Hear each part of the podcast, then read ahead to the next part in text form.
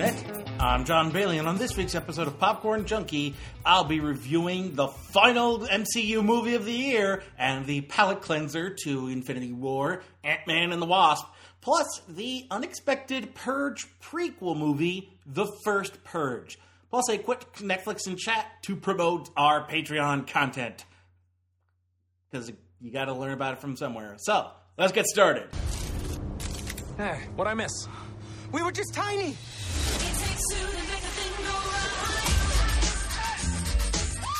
I was partners with Hank on a project called Goliath. How big did you get? My record, 21 feet. You? 65 feet. 65. If you two are finished comparing sizes, 65. Phase three is proving to be the best of the MCU phases so far. It's it's gonna have a lot to live up to. Two of my favorite movies from the entire MCU, three, uh, like uh, three of my top five are from Phase three. It's it's it has proven to be a, a, a phenomenal run for them, and it ends the year on a high note. Uh, it's not as I will say it's not as good as uh, Black Panther or Infinity War, but it's exactly what we needed af- after uh, Black Panther and Infinity War.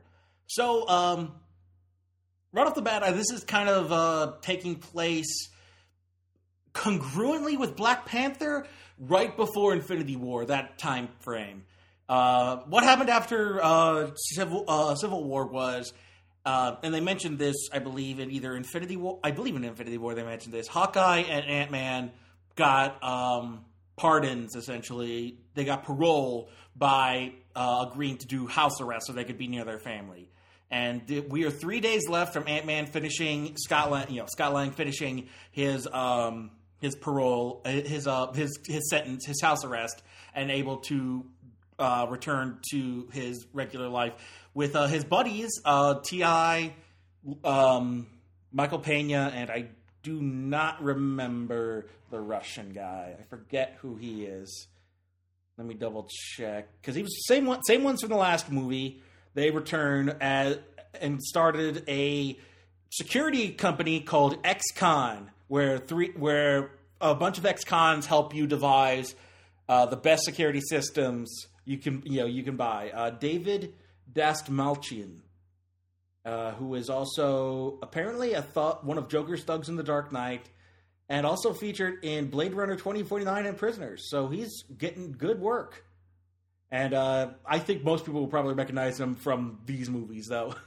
um, yeah, and and uh, while this is going on, uh, Hank Pym and Hope have been trying to re reach the quantum realm again, believing that Janet Van Dyne, Hope's mom, could still be alive. And so one of their attempts leaves an opening, and Scott Lang has a premonition, a, a dream, where he is Janet Van Dyne, and he calls Hank and says, "Look, I don't know if this means anything, but I had this dream. Uh, thought I was, I thought I was this woman. Uh, I, I don't know. Maybe the quantum realm did something to me, but." He he passes it off as, nah, that's probably nothing. But Hank thinks Scott's the key because of his connection, because of his him already being in the quantum realm and having that dream at the same moment as them accessing the quantum realm means there's something going on here. Unfortunately, the only there are other people who want that knowledge, mainly uh, an ar- a black market dealer, not in arms specifically, but a lot of technology and stuff, played by Walton Goggins, who wants uh, the quantum realm to access. He wants Hank Pym to give him access to the quantum realm so he could profit off it. And the others, on the other hand, you have a figure from Hank's past, a victim of his uh, sort of, sort of um, dicketry, uh, for lack of a better term, his cult, his callousness, uh, who re- who requires quantum energy in order to in order to in order to keep in order to stay alive, um, which is the character Ghost, uh, played by I didn't recognize her, and I'm sure if she's a newcomer, Hannah John Kamen. Kamen? Yeah, I'm assuming Kamen. Uh, Oh god, she was also in uh, Ready Player One. Oh my god, I think she was the the the uh, Sofia Boutella sort of henchwoman character from Ready Player One. Uh, she was also in Black Mirror and something called Killjoys. So she's oh, she was also in uh, Tomb Raider. So she's started to come up in more stuff. Uh, this will this is probably her biggest role to date uh, as a Marvel uh, villain, villainess, I guess. And her backstory is incredible. I don't want to give too much away about it, but suffice to say that there's ties back to Hank Pym's past. And so Hank, Hank and Hope are on a time crunch because they only have about a, about they only have a couple days in order to access the exact point in the quantum realm where Janet is, or else they'll lose her for for hundred hundreds of years. And they're also on the run from the FBI because Scott, by Scott going to Germany, he connected the Pyms to the anti, you know, to the uh, uh, Sokovia Accords. So they're also wanted by the FBI for violation of the Sokovia Accords. And between Walton Goggins hunting them down, Ghost chasing after him, and the FBI always on their tail, it's a it's a it's a manic race to the race to beat the clock in order to save Janet from the quantum realm. And I had a blast with this movie. This is this really is one of my favorite sort of lackadaisical, you know, less intense of the Marvel movies. I think Marvel's at its best when it's trying to tell a deep, compelling story. That's why Infinity War and Civil War are kind of my favorites. But uh, I love having stuff like this and the Guardians movies and Thor Ragnarok. Having that lightheartedness there is a nice sort of breath of fresh air compared to the heaviness that comes with some of their other some of their even though they're better movies, they're they're rough to to, to always go back and rewatch. Uh, like I don't see Infinity War being the one everyone goes back to over and over again, like the first Avengers. Uh, and uh, and for the most part, this continues the most of the stuff from uh, the first Ant Man, but it improves on a lot of stuff because there's one streamlined vision. It's not. It doesn't suffer from the same issue that Solo did, where it's two directors trying to trying to coalesce into a single movie. You know, one director leaving early and the other taking over. It's it because it's this is um what's his name Peyton Reed, I believe. Peyton Reed, yeah, it's it's his movie from the get go. He's able to, take um, the story and develop it through with, alongside Kevin Feige to uh, tell the complete story the way he intended, he wanted to. And what we got was a lot of fun. Uh, Cassie Lang is the best MCU character. Period. End of story. Sorry, sorry, Steve. You can't beat Cassie Lang. She is amazing. She is my life at everything. She is wondrous and beautiful and too good for this world. We des- we do not deserve Cassie Lang. I'm just going to say that she's. I've I've liked her from the last movie, and here she's even better. She is adorable and precocious and fun, and I love everything about her. And I just and I can't. And I honestly, I'm just waiting for her to join the Pym family of heroes because in the comics, that's what she is. She is a hero who can change size or shrink, depend and kind of like a mini wasp character, like a sidekick wasp sort of thing, or uh, either that or she goes by stature and grows to about like 20 or so feet. And I can't wait for her to join her dad in the superheroics because that's going to be fun. Uh, and the girl's just nailing it too. She is amazing in this role. Uh, what's her name? Abby Ryder Fortson. She is adorable and amazing. Uh, n- I haven't seen her in anything else. I don't watch Transparent. Apparently, she was on that. Uh, she plays a voice in Trolls, the TV series, on something called Togetherness. Uh, the Whispers. Yeah, I'm not recognizing any of this. Apparently, she first appeared in an episode of the Mindy Project. So I'm hopeful she gets more stuff from this. She is great. I can't wait to see what she does from here. She is. This is like seeing um, Chloe Grace Moretz's hit girl in Kick Ass. Seeing somebody who clearly has uh, has a future ahead of them because they have just that personality and that charisma as an actor, and I can't wait. Um, They also add uh, Randall Park to the MCU. Randall Park, comedian, uh, comedic actor, best known probably for Fresh Off the Boat uh, as the dad there, and also playing Kim Jong Un in The Interview, and also as Danny Chung in Veep. He is playing the FBI agent tasked to monitor Scott Lang, and he is fun and and charming and funny, and he's a great addition to this cast. And of course, um, they don't really utilize them too much this time, but Judy Greer and Bobby Cannavale return as Scott's ex-wife and uh, new and uh, her new husband. Uh, they aren't used as much this time, but I'm glad that they're still around and they're still supportive of Scott after all of this. And uh, I will say the weak point is kind of Walton Goggins. He's sort of just being a regular Walton Goggins character. You know, he's not being all that. He's not all that impressive as the role. He's especially since he's kind of played it as a joke from time to time. But he's still fun. He still, you know, he still brings a lot to the role uh, for what little there is. But the supervillain role, uh, the ghost, the character of Ghost, is phenomenal. It's a great backstory. Great. Uh, they even managed to bring in Bill Foster, played by Laurence Fishburne here, who in the comics has just. I read an article, I think, from uh, comicbook.com or whatever.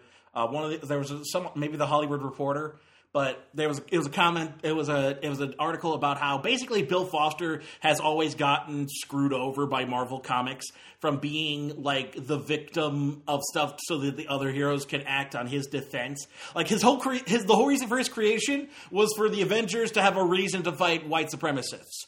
As though they needed a reason to fight white supremacists uh, because you know they're white supremacists Superman didn't need a reason to fight the Ku Klux Klan. He just fought the Ku Klux Klan because they're the bad people. You don't need a black character to be your black friend so you have a reason to fight white supremacists. You could just say these guys are assholes. They're going to hurt people. Let's let's kick their ass. But I don't know. Uh, and of course he is one of the main victims of Marvel's Civil War, the comic, where he was killed by a clone of Thor, which is just just dynamite stuff there, Mark Miller, Mark Millar, just just dynamite stuff you came up with there. Uh, a clone robot of Thor, and of course, despite the fact that he's a Pym particle user, Hank Pym was unable to shrink him, so they wrap him up in chains in order to bury him. Millar, you ignorant slut.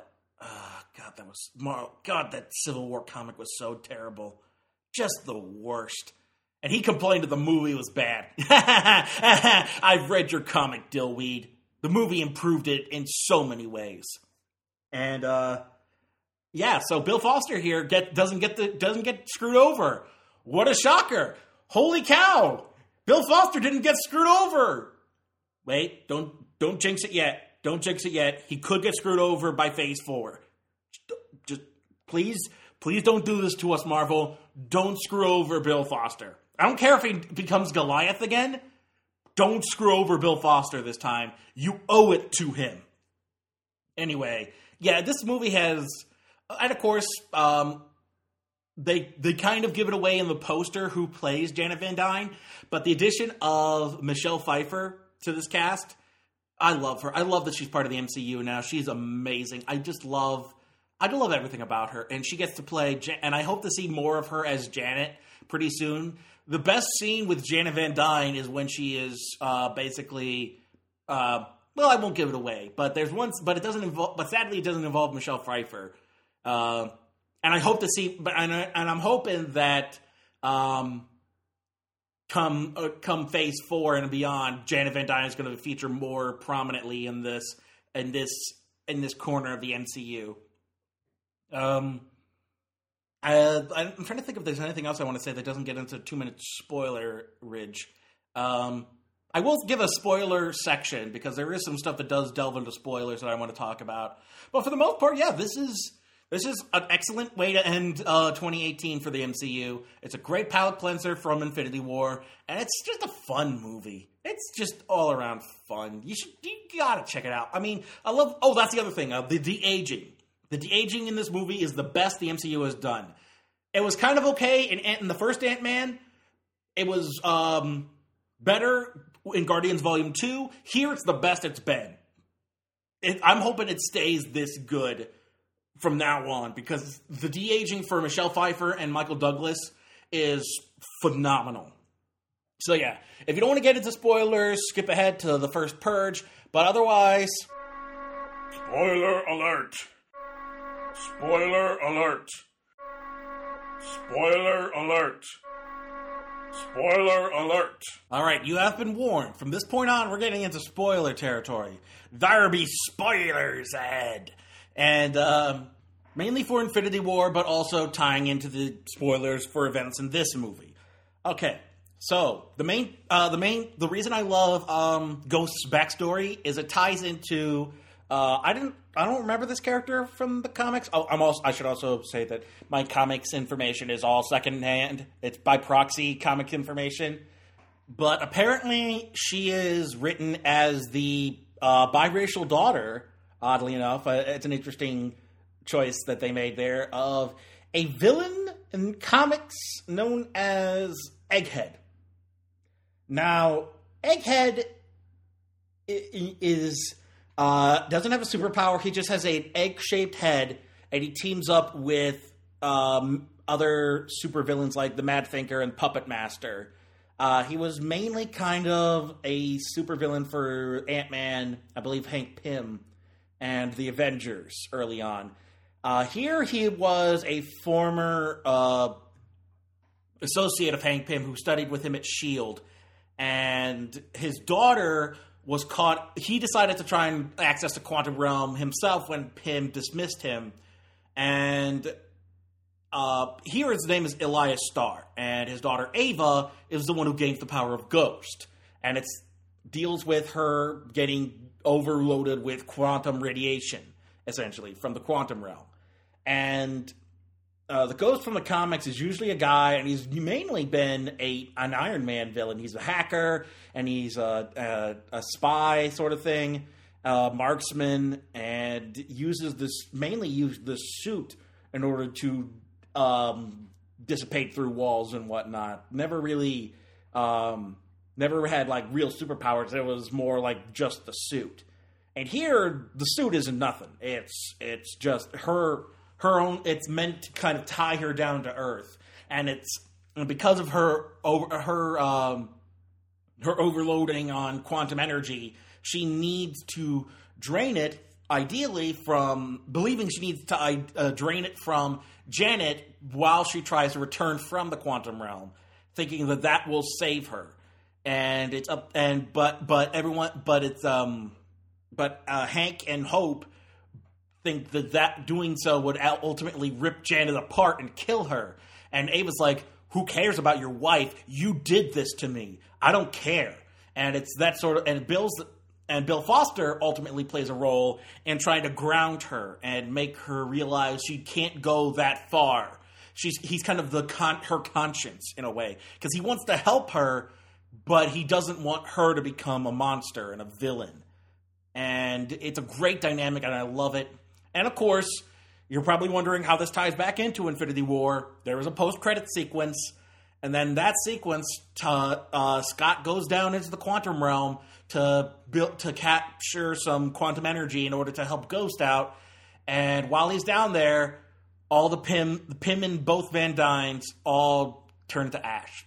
Right as uh, this happens, right as Thanos snaps his finger. So the Pyms are gone. Pym is gone, and so are the Van Dynes, and Scott's in the quantum realm. So expect that going into Infinity War and uh, the follow up to Infinity War. So that deals with the spoilers. Like I said, this is an amazing Marvel movie. One of my favorite, better than the first Ant Man, and further proof that Phase Three is the best Marvel phase so far. So there you go. They all ex-military. Something funky going down, D. You're sending soldiers into the island disguised as citizens. This country needs for this to work. No one's coming to help us. After tonight, nothing will ever be the same again. They forgot about one thing. They forgot about us. What have I done?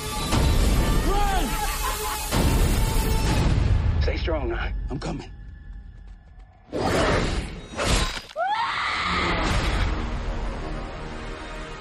Just remember all the good the I should admit does. I've never been that big of a fan of this series. Uh, I it has gotten better with subsequent uh, iterations in the franchise, but I think the concept itself take, it is just so ludicrous that I wish they wouldn't focus so much on it, and that's kind of what we got here.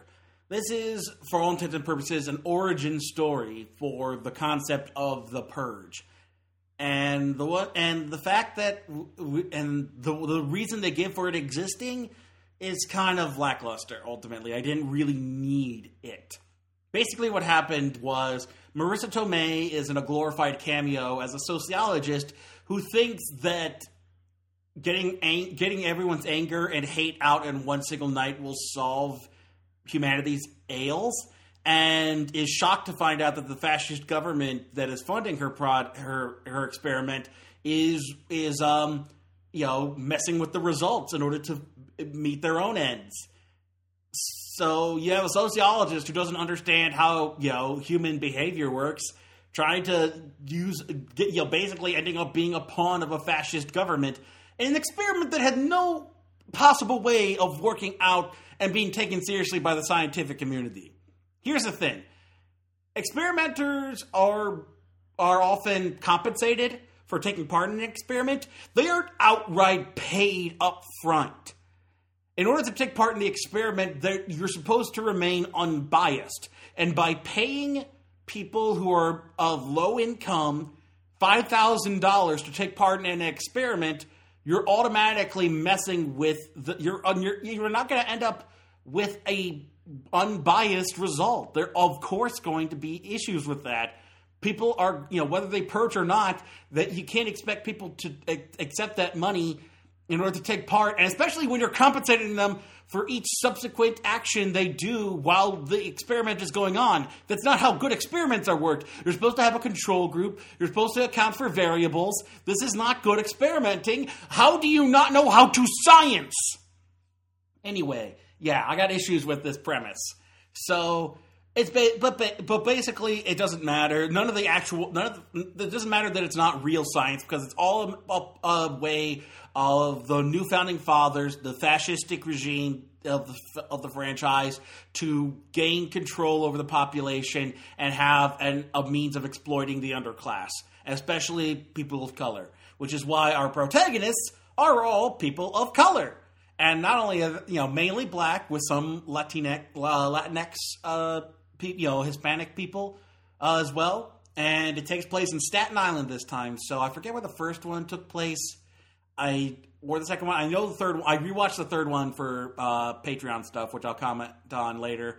But uh, that one took place, I know, in D.C. This one takes place in Staten Island uh, specifically, and it it focuses mainly on people of color, mainly a black family, a black drug dealer, and that black family's uh, a black brother and sister, a black drug dealer who is kind of the local crime lord, and the black brother and sisters uh, hi- hi- Hispanic. They don't specifically say their backstory, you know, their, their lineage. So just Hispanic uh, mother and daughter friends who and the uh, the sister is mainly folk you know mainly fighting against the purge because they know she understands that it's not a real experiment it's just a, a means of controlling the population by the government and she is fighting back against it meanwhile the drug kingpin just wants to lay low doesn't want anybody to take part in it he understands also that it's not really about any you know it's not really about anything it's just a means of exploiting people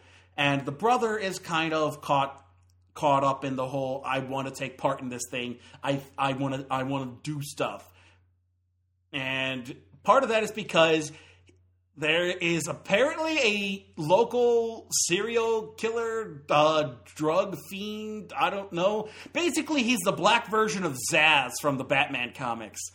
He goes by the name Skeletor. He's all scarred up and tattooed. He looks like he looks like a modern day SoundCloud rapper, essentially. If you know any of the, if you if you can picture what the young uh, really tatted up hip hop artists look like. That's basically what he looks like, pretty much, only with more scarring and less tattoos. But yeah, he's basically Zsasz, uh, play as from Batman comics, and he is just going about attacking people. And so the brother wants revenge against this uh, this Skeletor character for making him, you know, for take for trying to hurt him, and it's and it, the the best thing is it continues the social and political commentary. It continues the theme that this the new founding fathers are a, a far right fascist regime who are utilizing the purge as a means to exploit the the underprivileged and as a means of not you know and they even call it out as a means of not having to pay welfare and as a means of population control, which is all utter BS when you know anything about how that works. It's just a means for them to exploit the underclass for the benefit of the wealthy. And that and this kind of showcases how it all starts. And I honestly am, was okay not knowing any of this, but it's not a bad story either. I mean, the fact that it focuses so much on people of color with the antagonists all being white people, even Marisa Tomei is kind of the kind of one of the antagonists ultimately. Even if she starts to realize that she's being taken, she's her experiment is being utilized for the benefit of the government, which uh, how what level of of utter sheltered, un, unassuming mindset do you have to be in to be like, wow, this fascistic government is funding my experiment and totally put, put totally making it out in their favor. It's totally pushing the scales in their favor. They want an outcome to to excuse to, to in order to excuse some sort of decision. Gee, how could that have ever have happened? She'd have been better off funding this experiment through the UN or through like a European government so that she, so that people know how to science. Anyway, yeah, I have problems with Marisa Tomei's character. She is a terrible doctor and a terrible sociologist who has no idea how to science. Um, but yeah, overall, I was okay not knowing the origin, but it's not a bad movie either. I think the first Purge is still kind of the de facto worst, only because it doesn't really do much of anything. It's the it's the sequels that all kind of build up this franchise. And I'm more interested in trying to. Apparently, there is going to be an anthology series, a TV series about the Purge, which I'm okay with. I'm down with that. I think that would be cool. And I and continuing the anthology stories of like here's St. Louis during the Purge, here's Albuquerque during the Purge, here's Chicago during the Purge. You know, here comment on things going on in these cities by utilizing the Purge, and I think that would be interesting. I think continuing the storyline after this, where that um, where that senator took over from the new founding fathers and canceled the purge and how that comes you know how people are fighting to keep the purge. I think that would be interesting commentary on what's going on.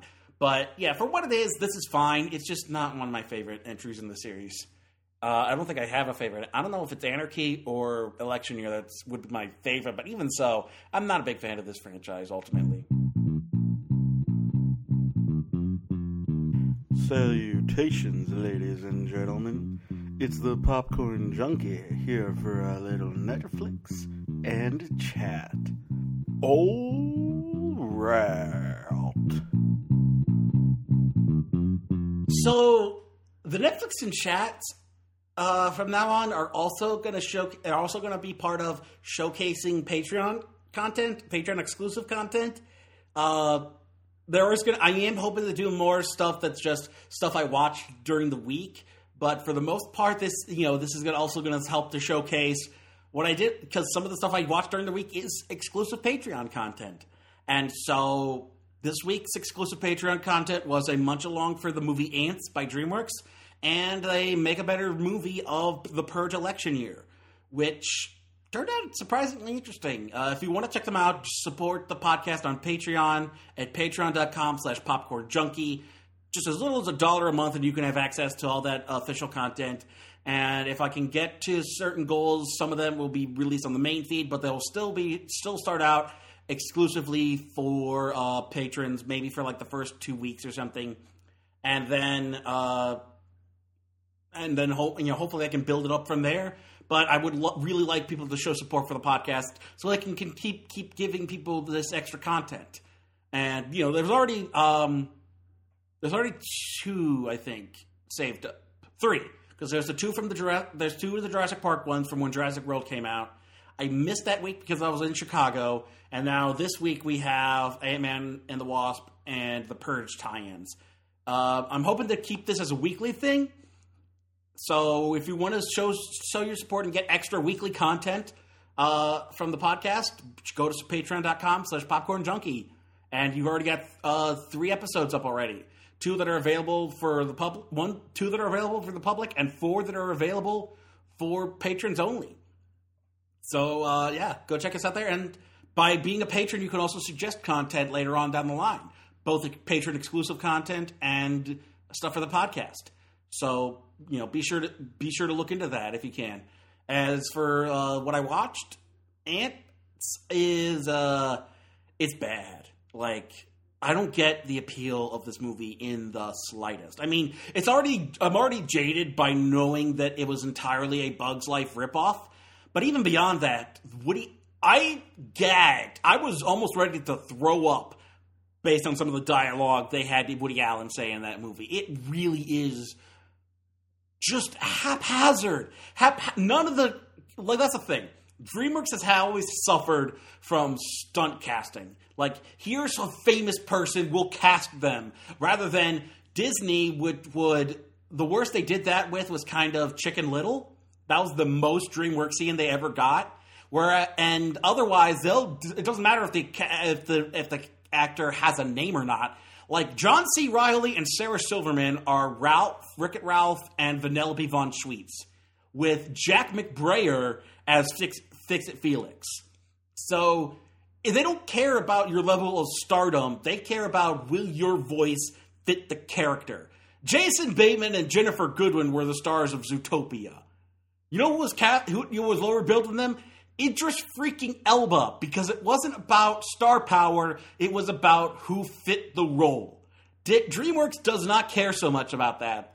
There are better ones they do because they'll have um, like How to Train Your Dragon will work, but even the Kung Fu Panda series, which is a good series, is kind of stunt casted. Like we didn't need Angelina Jolie as Tigress; she doesn't really add anything to the role. Even casting Jackie Chan and Lucy Liu as two of the masters, then David Cross and Seth Rogen, like how do they fit those characters? They don't. They're just random celebrities. So DreamWorks, this is kind of the start of DreamWorks' template, and it really starts to show. The best performance is from Gene Hackman, who is ultimately a mustache twirling villain. Christopher Walken doesn't really make sense. He doesn't exactly give that great of a performance. Sharon Stone's character is annoying and ultimately just brainless during the course of the movie. Uh, Jennifer Lopez doesn't really add anything. Neither does Sylvester Stallone. And Bancroft is fine, I guess, as the queen, but she doesn't really do anything with the role. Danny Glover is there as a glorified cameo. Uh, I did finally understand the joke about uh, the the wasps in the movie, but yeah, it Ants is not a good movie. It's not a great. It's not a well told story. It it wants to try and and and, and like tie into communism at points, which would be interesting, but they never go that direction. Ultimately, it's just toyed with with like full on communist sloganism being thrown in there, but it never goes anywhere, so it's ultimately pointless. And even the premise doesn't make sense because they've differentiated the soldiers from the workers by color. Their color, the color of their exoskeleton determines whether or not they're a worker or a soldier. How would a worker be able to make mimic a soldier if they differ, if they look different from color? And he stands out every step. This movie is so stupid. I don't get the appeal of it. If you like it, fine. But I could not stand this movie. It is absolutely awful. And if you want to hear my reactions as I'm watching it live, be sure to support me on Patreon. You can hear me hear that munch along. It's a full on riff track style commentary that you can watch, listen to alongside the movie. So be sure to do that.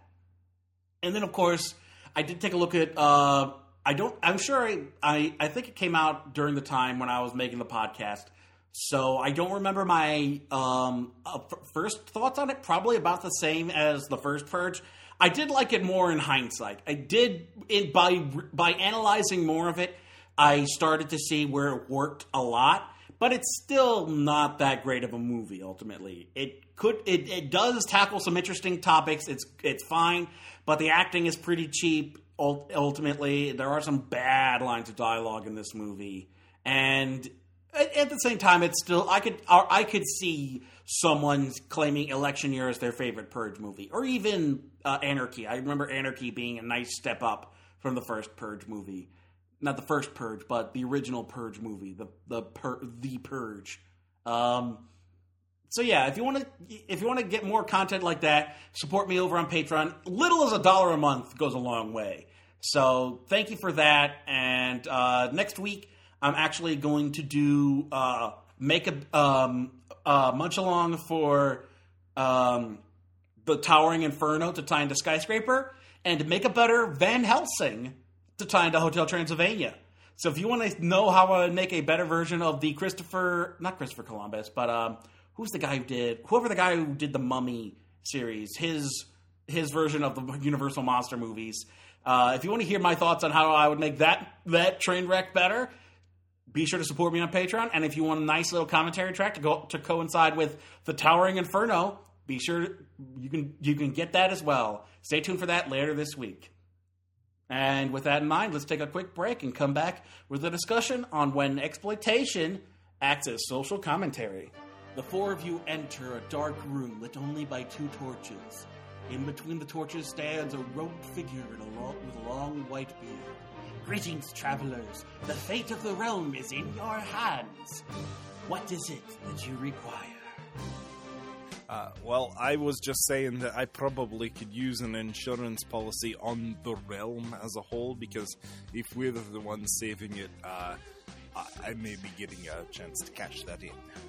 You know, I was just wondering, um, how intelligent can some of these creatures be before it gets weird if I eat them? Pit DM would be really nice. Oh, I guess it's my turn. Damn it. Yeah, use that one. Join our bumbling protagonists as they try not to die and maybe save the world in the process. Welcome to Tragic Missile. This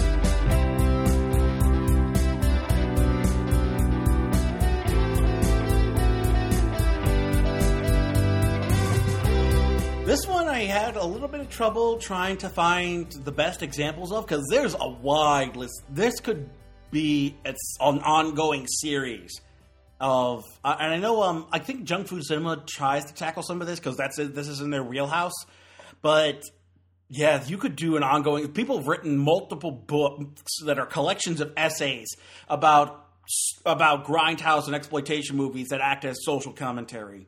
It really is just a fascinating topic that we're basically going to sk- skim over. You know, get the get some of the highlights of. So yeah, with the purge coming out, the main thing that ties into that series is the fact that as the series has gone along, the last three entries have all dealt with topics of social commentary, mainly classism and race relations. So, with that in mind, I decided to look into other exploitation and genre movies that try to do the same. And of course, the big one that comes up is blaxploitation. That's the first one you would think of because it's exploitation and it's also social commentary. It deals with racism. It deals and specifically racism within the black community and the black struggle. That's that's kind of a given. Uh, aside from that, you also there was also a series of uh, animal tech movies during the '70s, which all tied into mainly environmentalism. Aside from the Jaws, uh, some of the Jaws ripoffs, there's you know, whenever there's an animal attack movie talked about, it usually has to do with mankind encroaching into an environment they have no re- no reason to be in. And even in really stupid stuff like the Woody Woodpecker movie, it deals with human beings overstepping their bounds. And That's a genre in and of itself. You, there's a whole there's all kinds of stuff that deal with animals attacking humans, mainly because the humans have been encroaching in the animals' space. And even like the Ghost in the Darkness, which is about the Lions of Tsavo, uh, deals kind of with that sort of thing. Because as the British Empire is building into Nigeria, I believe, it, they're encroaching on the Lions' territory, and so they start mauling humans. And I know Death Wish, the original, tried to deal with uh, crime statistics, and but that quickly went off the rails. That original one and the book it's based on definitely wanted to deal with the dichotomy of being a vigilante uh, killer and and and the and the issues surrounding crime in America. But the movie kind of toned that down, and especially the sequels went into full on like just action shoot 'em up movies, which is mainly because they were brought out by uh, Gobi. Go, uh, who are the guys? The Cannon guys. Uh, I I know them. I know uh, specifically. Uh, whenever I hear about them, they're just uh, they they really are kind of like just ultimate schlock kingpins.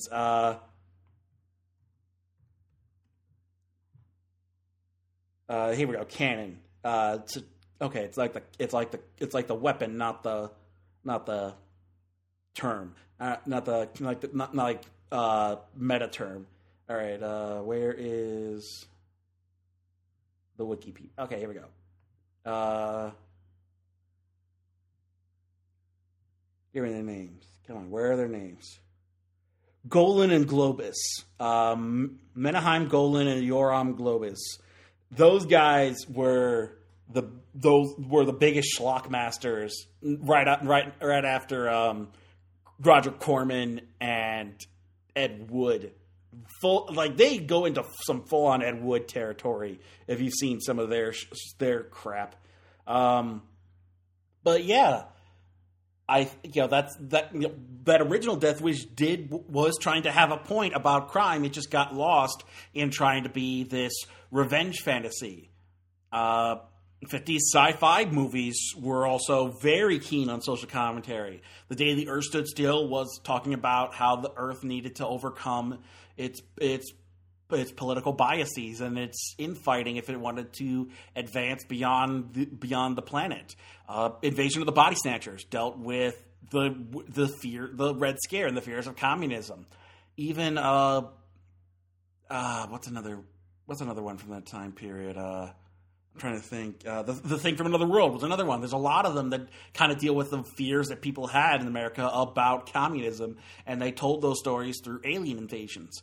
Uh, Romero's Living Dead series. Almost every one of those entries, even going towards the end, uh, were all trying to tackle differing topics from uh, in, in, inadvertently tackling race relations by you know ha- hiring a black lead actor who ultimately got shot by the end by you know by a band of rednecks trying to kill as many zombies as he could, and that end imagery was very much tying into uh, a lot of stuff from the especially the deep south, but that you see in a lot of rural areas.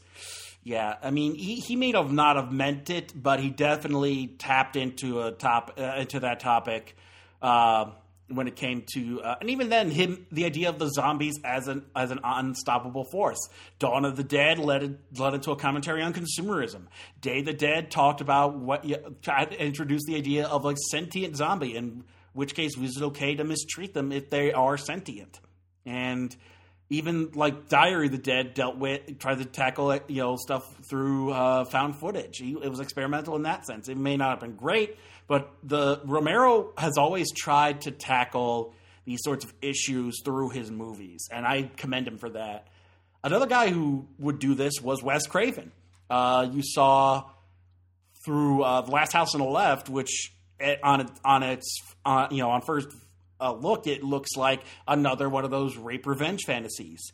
And so when you, it's only when you dig into it that it's actually Wes Craven commenting on the the oh, the amount of those style movies being out there and the fact that this is him saying, "Oh, you came for this?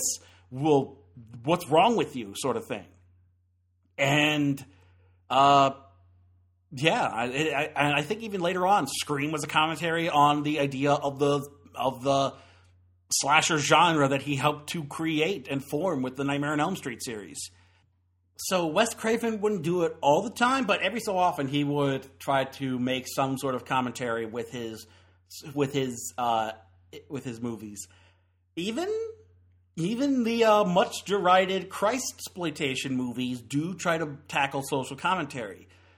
The main thing is they tackle social commentary for the religious right. So thing you'll see things like abortion, like um, atheism, like th- things that they are worried about specifically. Uh, crises of faith, and you know the fact that society has progressed beyond the need for their sort of uh, religious conservatism and the, fears of those pe- those viewers who do who think that there that's a problem, and so you see that a lot in Christploitation movies. It's social commentary, but it's people who have a certain mindset, and it's that like I said, it's for that audience, and I just happen to disagree with their critiques of society. Um, Another another one that people tend to forget is the kaiju movies were born out of social commentary. Even as far even the most recent Godzilla movie, the 2014 Shin Godzilla, was a uh, social commentary on the Fukushima 2014 2016. 2014 was the American Godzilla. 2016 was Shin Godzilla. Uh, but yeah, a commentary on the Fukushima disaster and how the Japanese bureaucracy mishandled it. Even uh, the director has said as much. And that first Godzilla movie was born out of fears of nuclear proliferation and the nuclear tests that were going on in the South Pacific.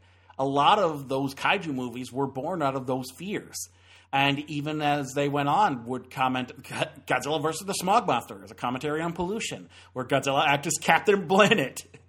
um, later on, Godzilla movies would comment on Japanese isolationism, the, the connections with Japanese uh, during World War II. Uh, Godzilla would often have, you know, God, um, they would have try to have ties with, you know, Japanese mythology and their um, their their their the advancement, kind of like how Ghibli would often comment on industrialization and how it's affecting Japanese spiritual spiritually, so to speak. Uh, that you see some of that even in some of the Godzilla movies, especially during the uh, the, the what are they? I, I, used to know these: the Showa, the Heisei, and the Millennium series. So I think during the Heisei series, you saw that the most.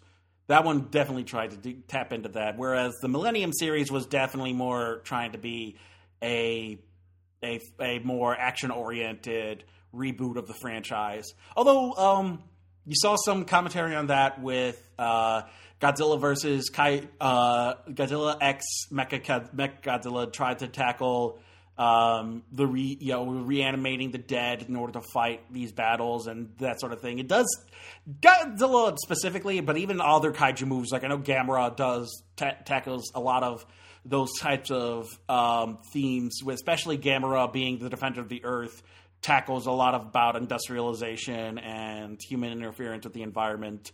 Uh, I don't know much about Ultraman, I, but I'm assuming a lot of that tokusatsu stuff will de- uh, ultimately sometimes delve into commentary from time to time.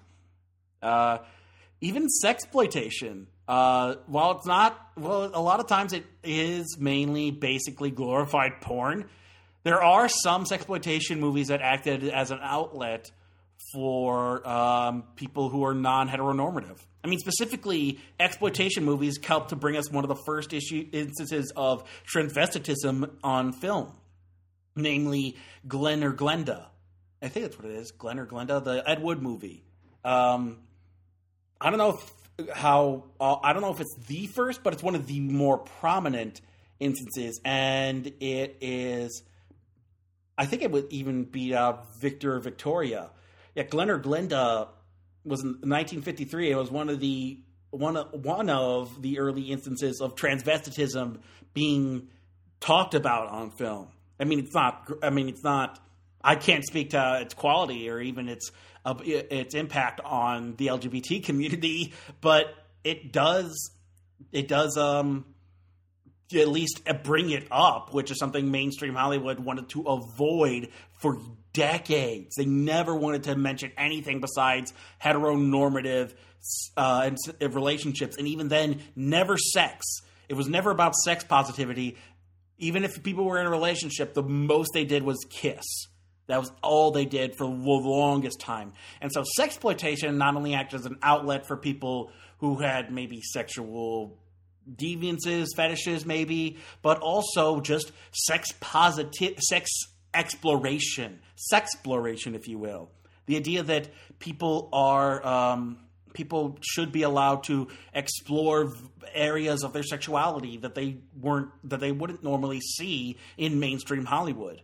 So it's you know not all of it's great obviously some of it may seem as fetish, fetishizing to those of minority sex uh, identity, sexual identities, but at the same time, that was one of the first outlets for that community. Uh, even other stuff like one that I saw come up a lot was High Noon is actually a commentary on McCarthyism. It's a genre western movie that tries to tackle the issues with McCarthyism at the time. And for for a mainstream Hollywood movie to try to do that would be was was was jarring. But I guess that that's more mainstream Hollywood because even though westernism is a genre, it's not like exploitation or underground grindhouse style movies either. Not at least not until later on. Uh, John, and of course, I'd be remiss if I didn't talk about John Waters, one of the most iconic exploitation directors, featured prominently a um, uh, I guess transvestite would be the proper terminology. Well, drag queen specifically. The drag queen Divine was featured prominently in a lot of John Waters movies. I believe John Waters. I don't want to get that wrong. Uh, pencil thin mustache guy. Uh,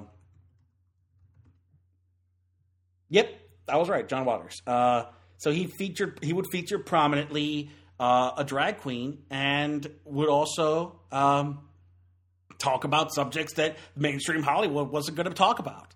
So he was uh, he he was definitely avant garde in that aspect, but he was willing to do stuff as you know, use use push the boundaries of what uh, what film would allow in order to tackle ideas and feature people that otherwise would never get any attention by Hollywood. Uh, even uh, even stuff that I don't like specifically, Machete. Uh, I've never been a fan of, but I commend it for wanting to tackle issues that deal with the Hispanic community. You know, specifically the Mexican American issues of the whole border situation. Machete definitely ties into that whole that whole zeitgeist that is going on and is always try and Rodriguez while I don't think he's that competent of a filmmaker ultimately has at least the germ of a good idea going with those movies. And like I said, they're not exactly meant to be good movies, but at least they're trying to bro- broach the subject for better or worse. Hell, even uh, even the Cannibal Holocaust, one of the most iconic uh, grindhouse movies out there, was actually a commentary. It's actually political. It's actually social commentary. the The filmmakers intended the movie to be a commentary uh, either either they intended or inadvertently made it a commentary on how Western civilization views indigenous cultures. And even though it is a cannibal movie, it's it's very um, it, it's it's filmed in a faux documentary style. It's meant to showcase. And I know um, it, I know um, Eli Roth tried to do this uh, to do this do a similar thing with uh, what was whatever that green movie he did was a couple years ago. Uh, but yeah, like that that's a good thing to talk about. The idea that here's how here's the problem with how Westerners view West view these indigenous cultures, and it's using these things that will entice people to come in, this gore and blood and viscera, to tell this story about the ails of Western of the Western viewpoint. And of course, I think the last one that really came to mind was Cronenberg. For most of his movies, Cronenberg actually did a lot of social commentary. He from from early on, his first real feature film, um, Shutter, I believe it's called. Uh, let me double check to be sure. Uh, Shiver. Yeah, that's what it was. Shiver. Um, that movie was actually a commentary on the the prominent splatter, gory movies that were coming out at the time. He followed that up with a movie about plastic surgery called um, Rabid, I believe. Uh, yeah, Shivers is the first one. Rabid was his follow up movie. And then Fast Company dealt with divorce because he was going through, no, not Fast Company, The Brood was going through divorce because he was going through a divorce at the time and it was about child custody. So he told, used that to, to talk about, he used his movie to talk about that. Uh, Videodrome was about people's fetishization of of of new technology, and there's a whole bunch of sexual politics that were brought up in the movie, but I, that I'm not I don't feel comfortable talking about. But even The Fly, I'd never caught on to this before. I had to I had to do my research for it. But people who viewed the who, who have watched The Fly, which I still need to do, um, have commented that a lot of the movie deals with the AIDS crisis and how people viewed those with AIDS. And so even his remake of The Fly had a lot more social commentary on it that people may not that people may have realized. So I don't know how much of it is in his recent work. Like a lot of his more recent work has been more straightforward, like the, the his biopic about Freud and um, Jung uh, the adaptation of the comic book, A History of Violence, the Russian mob movie, Eastern Promises. Even that maps, of the, maybe that Maps of the Stars was commenting on uh, paparazzi and celebrity culture, but yeah, for the most part, Cronenberg did have a lot of social commentary going on in a lot of his movies, and he's better off for it because that's the great thing about exploitation and genre movies is you're allowed to tell these unique and interesting stories that tackle themes that affect modern day society. Recently, Get Out, horror movie, genre movie, deals with race relations and is a black man's uh, means of saying, "Here's how I feel. These are my these are my viewpoints as a black man in America, given our history and given everything that's going on." Upgrade is a commentary on the issues of fast moving, fast evolving technology. Um, you know, like I said, The Purge is a series that deals with um, race relations and class and the class system, how the underclass is being exploited by the upper class. I'm trying to think of other exploitation, recent exploitation movies and grindhouse movies. I think the only one that doesn't really comment on anything is ultimately the grindhouse movie itself, made by Rodriguez and Quentin Tarantino because I don't think even Quentin like Quentin Tarantino's a fan of Grindhouse, but he's never had that much of a meaning behind his movies. It's never been much of a commentary on it. It's been more of a fanboy showcasing what he liked about movies. So there's never any real themology that you that's intended. I don't think it's just more. Hey, wouldn't this be cool? I mean, you could find themology and stuff, but at the same time, I don't think he ultimately intended. He's not that kind of a filmmaker. Um, yeah, because I'm trying to think of like indie genre stuff recently. Uh, yeah, nothing's coming to mind off the top of my head of the recent stuff. Stuff goes by so quickly anymore for me that I that I'm quick to forget unless it really sticks in my mind. Uh, but yeah, I think that's the great thing about genre and exploitation specifically is that that freedom from the system allows you to tackle subjects that otherwise would be uh, sort of uh, oh, what's the term? Focused, grouped out, or ex- or executives would be like, no, no, no, we can't have that. What about the you know the, this these demographics? We can't do you know. That's the great thing about indie and especially like underground style movies. You're allowed to push those boundaries and tell interesting stories that you otherwise may not get from mainstream Hollywood. And so we will, you know, it's always kind of been there but I am I'm hoping to can see it be, it come up more and more, especially in today's climate. I'm all about people showcasing you know their points of view through their film. That's what makes film all the more interesting. So yeah, I'll be like my quick sort of overview of genre film and exploitation. There's people who are way smarter than I am that have tackled this, and I think you should definitely seek out this material if you're interested. It's out there. I recommend, you know, I can I can't recommend enough. You go check out some of this stuff. This was just from uh, cursory glances and Google searching. So if I missed anything, be sure to let me know. I would love to hear your suggestions of great exploitation and genre film. And if I made a mistake, maybe this exploitation isn't as sex positive as I made it out to be. If you if you have more insight on that, let me know. I'm definitely interested to hear other people's thoughts on this. It's such a fascinating topic. It could serve as its own podcast. It could serve as its own ongoing series. It's such a cool idea. And of course, as more people make stuff in their in the sort of grindhouse and exploitation aesthetic that deals with social commentary, there's always going to be more stuff to talk about. So, with that being said, let's take a look at this week's box office report. And now the popcorn junkie checks in with this week's box office report.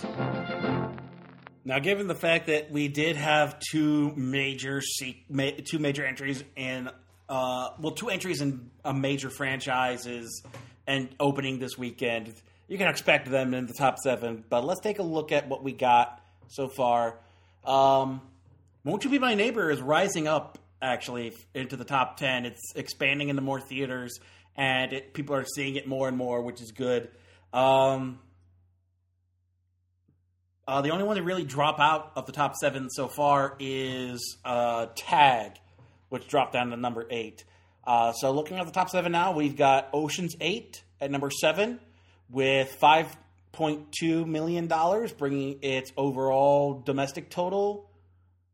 If the internet will work for me for some reason, it's not. Try that again.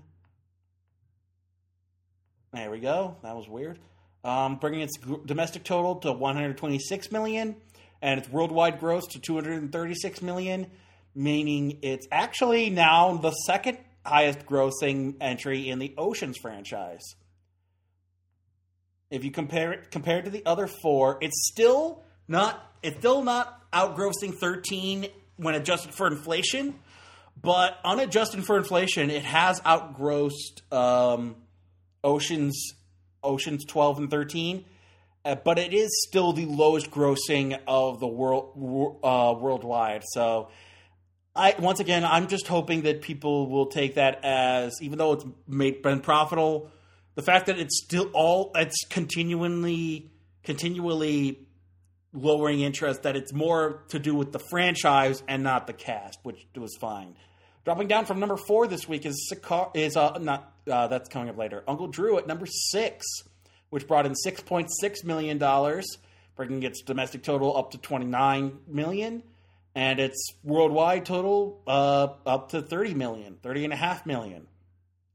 Uh, I think that's about its budget ultimately. So it's I think it's finally got a, you know it's finally made back the budget. It just needs to make back the the um, marketing and maybe since it's co-financed by Pepsi, they're not as worried about that. But yeah, I'm not I'm not all that surprised. People are kind of losing interest in this. Uh, dropping down from number three to number five is the aforementioned Sicario, which brought in 7.3 million, bringing its domestic total up to 35, and its fo- foreign total, its global total up to 43.5, meaning it's still underperforming compared to the first Sicario, although it's pretty close. Uh, worldwide, the first Sicario is is outranking it completely. It's it's not it's it's at least double the gross uh, from the from this movie, but we'll see if it's able to. It may be able to make back its. Uh, may, it may be able to supersede domestically the first Sicario, but it's not. It doesn't look like it'll make back its money at all. So I'm not surprised there. Uh, premiering at number four this week is The First Purge, which brought in $17 million. Um, wait. Apparently, there's been an update because because its uh, domestic total for the weekend is actually $31 million, and its global total on its opening weekend is going to be 40 almost 42 million dollars on a 13 million dollar budget. So the Purge series is going strong and be sure to expect more from this franchise in the future.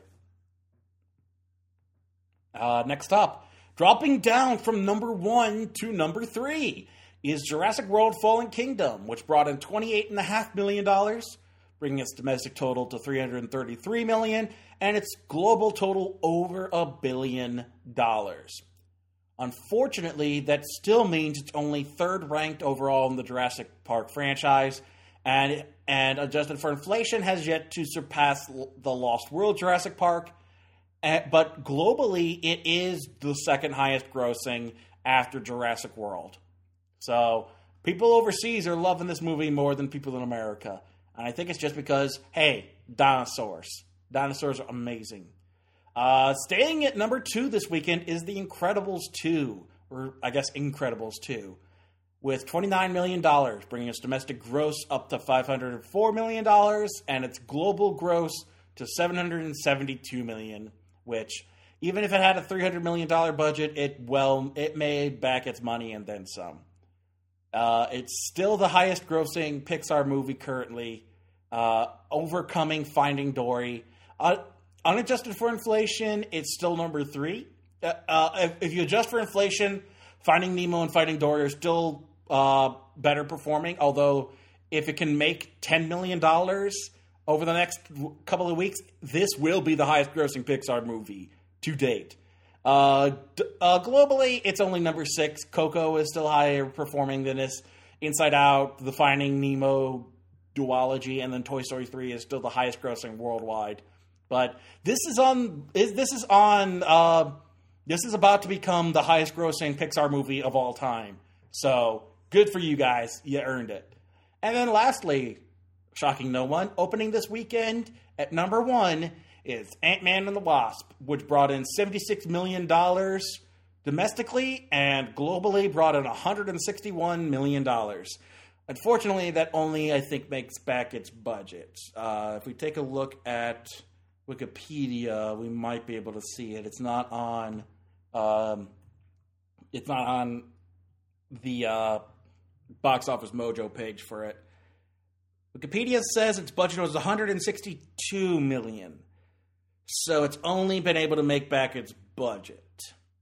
Uh, compared to that first Ant Man movie, though, which had a budget of 142 million and was only really able, but was able to make back with 100 with 519 million. So it might do. It might get better as time goes on. Uh, it really doesn't have anything else to compete with until uh, Mission Impossible because uh, next week is going to be skyscraper. yeah, uh, yeah. I wonder which one people would rather see. So it may do better overall uh, compared to Ant Man. Uh, Ant Man's opening weekend.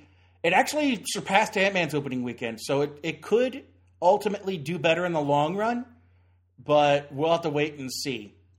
And maybe the foreign markets will carry it because it's Marvel. But once again, we'll, it's only only time will tell. So that's kind of been the box office this weekend. Uh, other premieres this weekend, we had the uh, the documentary on Whitney Houston premiere at number 11 behind Deadpool uh, in 452 theaters, and then only in 16 theaters. And sorry to bother you, made uh, made seven hundred seven hundred thousand dollars. Sorry to bother you opened in 16 theaters this weekend, which I hear great things about and was able to outperform Superfly in its fourth week and Adrift in its sixth. So it's it's it's it's it's slated to do well if it can ex- expand into more theaters. I cannot wait for that. I hear great things. And then let's end things off with a little trailer talk. Coming this summer.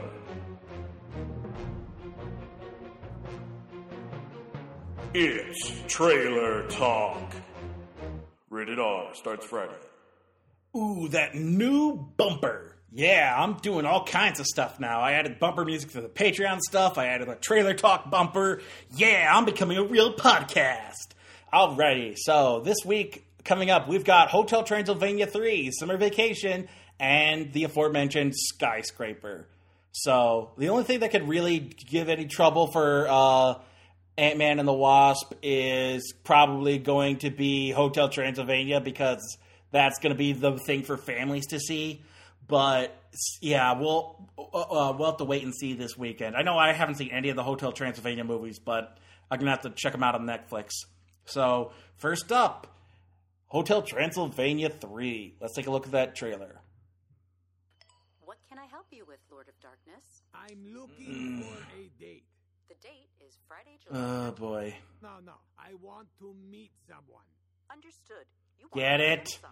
Don't you Voice to text uh, Siri is Siri isn't perfect at voice recognition. I understand. You want baloney. Ah, too many eyes. Too few eyes. Not into tentacles. Dad? Oh, babies! You're stressed out from working too hard. You need a vacation. Ah, Everyone else is I- vacation. And I, know I that- hate dubbing over stuff with other dialogue for the movie. I've always hated that in kids' movies. I don't know why they do it. There's so much to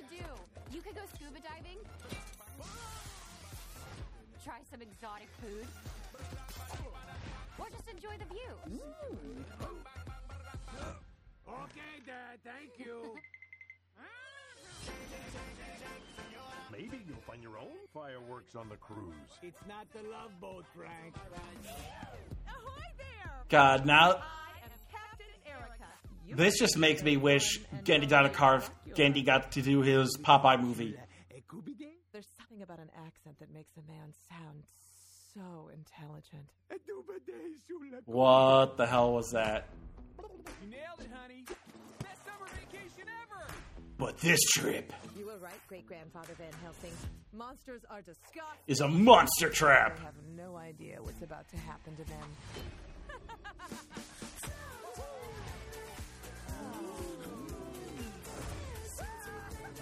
Also, it looks like they're trying to do a set up a romance between one of the werewolf kids and uh, the vampire kid.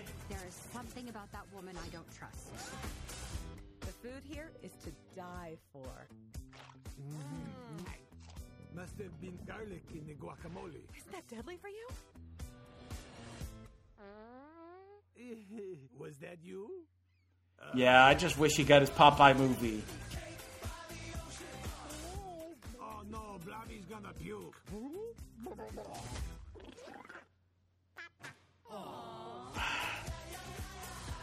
Yeah, yeah, I'm not. Nothing about this is enticing to me in the slightest. Every the trailer is just complete kids movie schlock, and I don't enjoy it at all. And yeah, whatever interesting thing there was about Hotel Transylvania three doesn't seem to be here. Also, where do you use a sex song to uh, sell your kids movie? Because yeah, if you didn't listen, if you've never listened to the song "Cake by the Ocean" is full on like about sex, like literally sex on the beach. Uh, he talked about Kitty on the dry land for crying out loud. Yeah. Thanks, thanks, thanks, Hollywood, for not listening to the music before you put it in a movie. And next up, let's take a look at Skyscraper. Uh, the uh, the Die Hard meets Towering Inferno movie, I guess. I don't know. It it oh, it never made sense to me, but let's take a look at that trailer. He's an amputee. You ever miss it? I haven't touched a gun in 10 years. After what happened that night. Thanks for the exposition.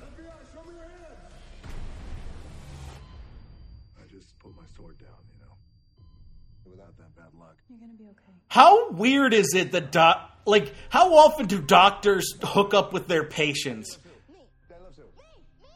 That because that always kind of feels weird to me. Mr. Sawyer, you are the very first family we've had in the residential section of the Pearl. After your security assessment, what do you think of the building? The Pearl is the most advanced super tall structure in the world. It's a breathtaking achievement. But no one really knows what would happen if things go wrong. I think that's Ruby Rose. Hello, boys.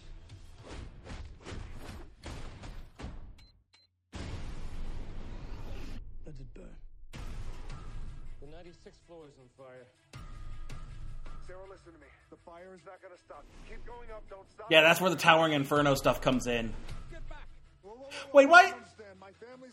Wouldn't he have con- credentials? Like, why are the cops trying to arrest him? Because he needs an excuse to try and scale the. the uh, this doesn't make any damn sense. That was dumb. Yeah, this whole movie's dumb, buddy. Oh, oh, that that shot is so gloriously bad. Just the man I was looking for. This building is protecting something that I want. You're going to get it from me. Anything can be done with the proper motivation. No!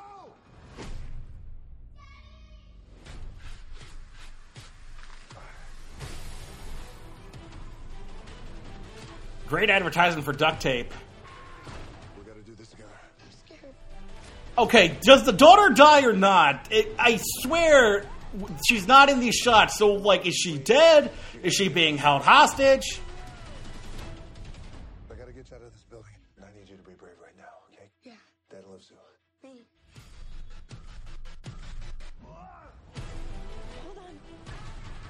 And they're dead.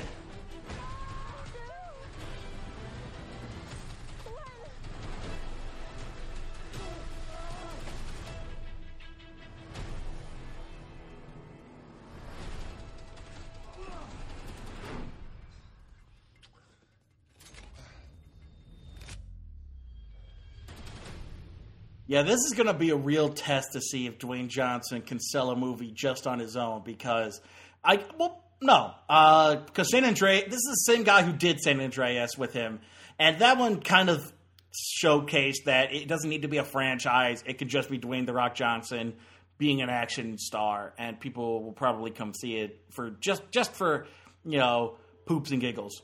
Uh, so uh, that's probably the one I'll see. I'll probably see Hotel Transylvania first, get it out of the way, and then Skyscraper I'll have to see and deal with it when I get to it.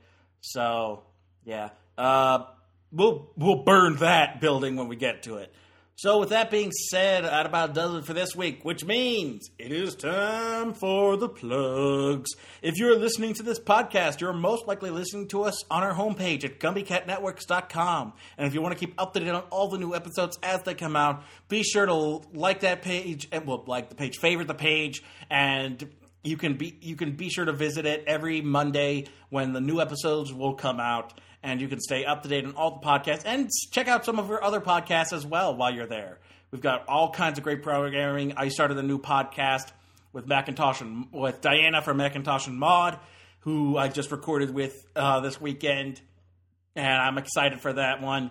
Uh, where we, but uh, living in the stacks, where we do a book club every couple of weeks. We take the time to read a book and give our thoughts on it.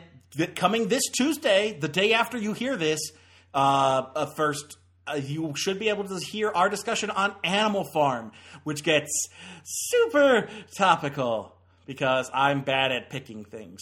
So be sure to tune in for that, and you know, and um, all of our other stuff. We uh, did Julie of the Wolves, and we uh, before this was the Looking Glass Wars by Frank Beddor come check us out. Show uh, show us some love. Um, let us know you like it.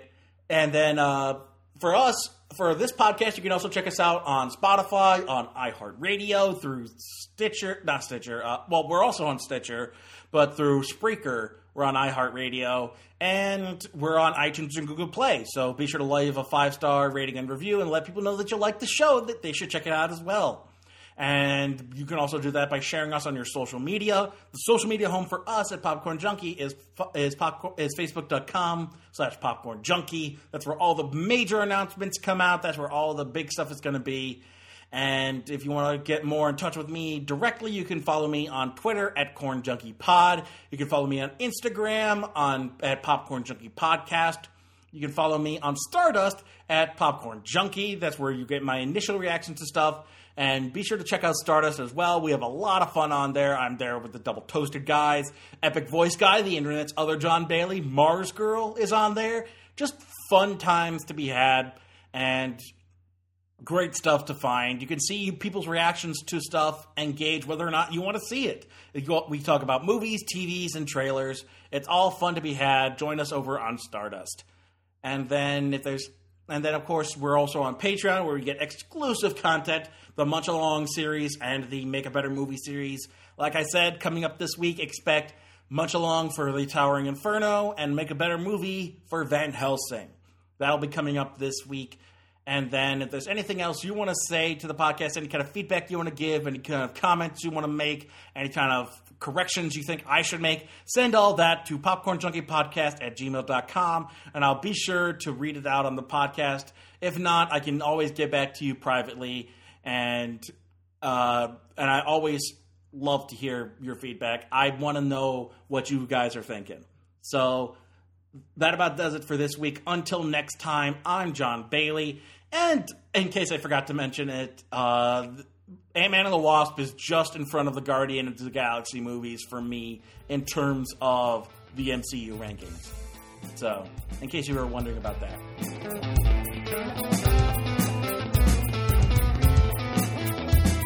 The theme song for Popcorn Junkie is Funky Popcorn by the M. Look up Funky Popcorn by the letter M on SoundCloud for more of their music. Artwork provided by Nafyo, N-A-F-Y-O. Look up nafyo.deviantart.com for more of his artwork.